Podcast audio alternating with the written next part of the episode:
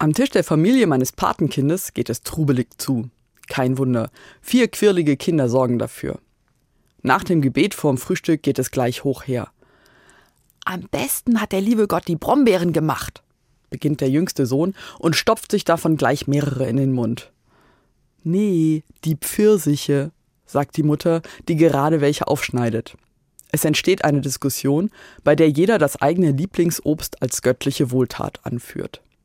Natürlich kann man sich weder auf einen Gewinner einigen, noch entsteht ein brauchbares Ranking.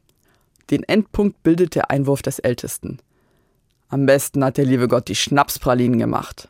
Das wissen sogar Kängurus. An dieser Stelle haben alle gelacht. Das fiktive Känguru des Autors Marc-Uwe Kling gehört zu den Familientraditionen. Ich habe aber noch ein wenig nachgedacht. Ob der liebe Gott eigentlich die Schnapspralinen gemacht und überhaupt gewollt hat?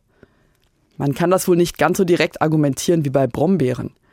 Aber die Zutaten für die Schnapspralinen müssen ja auch irgendwo herkommen. Kirschen und Kakaobohnen wachsen immerhin auch an Bäumen. Ein Psalmtext hat mich dann bestärkt.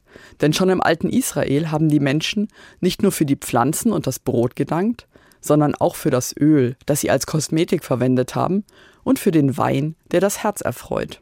Großartig.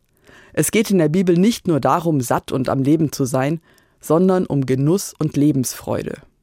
Brot ist nötig, Wein erfreut und Öl als Kosmetik war damals schon Luxus. Gott will, dass es den Menschen rundum gut geht und nicht nur, dass das Leben irgendwie funktioniert.